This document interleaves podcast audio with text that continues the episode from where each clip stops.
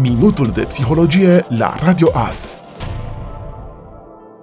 Bine vă găsesc în cadrul uh, emisiunii Minutul de Psihologie. Astăzi vom aborda un subiect cel puțin interesant pentru majoritatea celor care își doresc sau au relații de cuplu. Ca să trec direct la subiect, aduc în discuție întrebarea Ruxandrei, de în vârstă de 23 de ani, care spune așa Simt că nu pot trăi fără iubitul meu.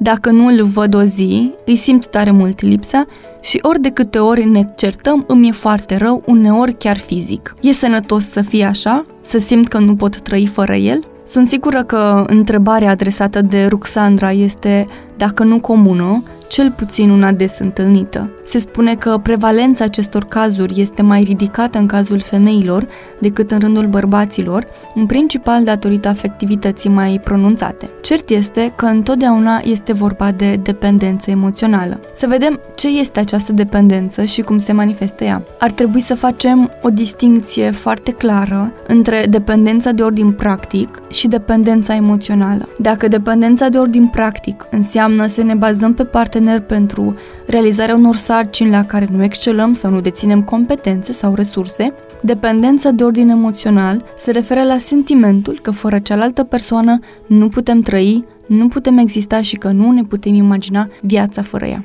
Doresc să fie foarte clară mențiunea că a iubi o persoană sau a-ți fi dragă nu se numește dependență, întrucât aceasta din urmă vine la pachet cu o recunoștință exagerată pentru toată atenția și comportamentele partenerului, ca și cum nu am merita întreaga atenție și plăcere de a fi împreună. În mare parte, această gratitudine vine de pe urma faptului că ne simțim incompleți, greșiți sau prea umili pentru a merita atenția persoanei iubite. Atâta timp cât aceste sentimente se reglează în timp, iar persoana este preocupată să își întărească încrederea în forțele proprii și să-și cultive starea de sine, o apropiere prea afectuoasă față de partener nu e considerată o situație avansată.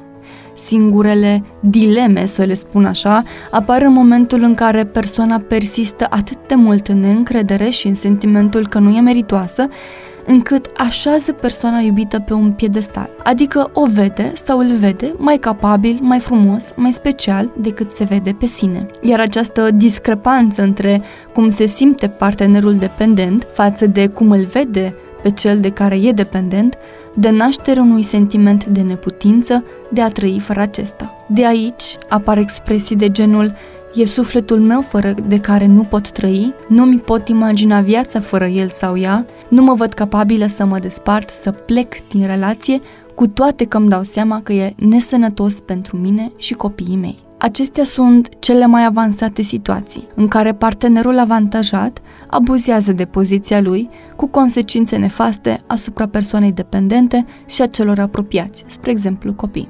În aceste cazuri, ruptura este foarte dificil de realizat și de cele mai multe ori se sfârșește cu pierdere emoționale intens resimțite. Însă aceste cazuri sunt extreme și la care se ajunge în timp, pe perioade de ani de zile. Presupun că în cazul Ruxandrei, situația nu este atât de avansată datorită vârstei pe care o are aceasta iar cei care ne ascultați ați fi mai degrabă interesați de cum se pot gestiona cazurile mai ușoare, respectiv cum să puneți bazele unei relații de cuplu sănătoase pe care o vreți sau o doriți. Ca atare, am să ofer îndrumare pentru aceste cazuri, mai ușoare, mai frecvente și care merită atenția noastră. Ceea ce vreau să aveți în vedere aici este că orice formă de dependență emoțională nu este un subiect tabu, nu este o rușine, ci din contră, e o realitate cu care toți ne întâlnim de-a lungul vieții. Iar aici fac trimitere în principal la perioada ce urmează sentimentului de îndrăgostire, care reprezintă mediul propice ca dependența să prindă contur. Când vorbesc de acest tip de dependență, îmi place să mă gândesc la ciocolată. Împătimiții de ciocolată cu siguranță vor înțelege nota dulce și pofta care survine deseori în zilele noastre și care uneori e resimțită ca o adevărată nevoie. Îmi place să fac această analogie pentru că o ciocolată nu ne îngrașă, la fel cum o mică dependență poate fi ușor corectată. Iar consecințele sunt destul de asemănătoare. Cu cât consumăm mai multă ciocolată, cu atât ne va fi mai greu să alergăm, să fugim, respectiv cu atât, cu atât ne va fi mai dificil să plecăm din relația de care suntem atașați. Dar mai am un motiv pentru care îmi place această analogie. E vorba de ceea ce se întâmplă în creierul nostru atunci când suntem îndrăgostiți sau ne savurăm dulcele. La nivel de celulă, creierul produce niște substanțe care ne fac să ne simțim bine sau se produc pentru că ne place nouă. Cercetătorii încă nu s-au hotărât care e ul și care găina, dar au constatat că așa este și că, în fond, nu suntem dependenți de ciocolată sau de iubit, ci suntem dependenți de starea de bine pe care o așteptăm. Acesta este însăși mecanismul dependenței. Vrem să ne depărtăm de durerea din viața noastră pentru a experimenta mai multă plăcere, fie că vorbim de ciocolată, fie că vorbim de partener. În cele din urmă, aș vrea să ofer un răspuns complet Ruxandrei, iar asta ar presupune să confirm sănătatea dependenței. Aleg să răspund prin adresarea unei întrebări la care toți cei care ne ascultați acum să puteți răspunde pentru cazurile pe care le aveți în minte.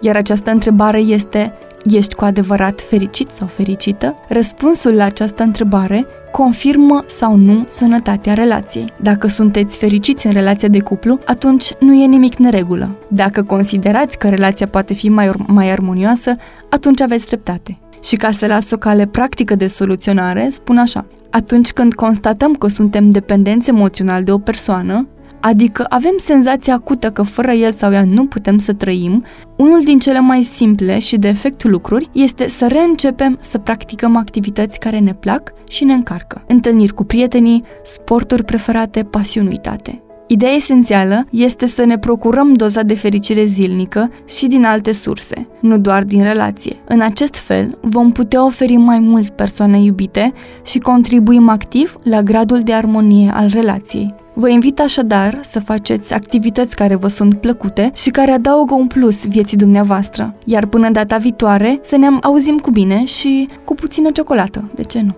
Vă doresc o zi frumoasă și rodnică. Pe curând!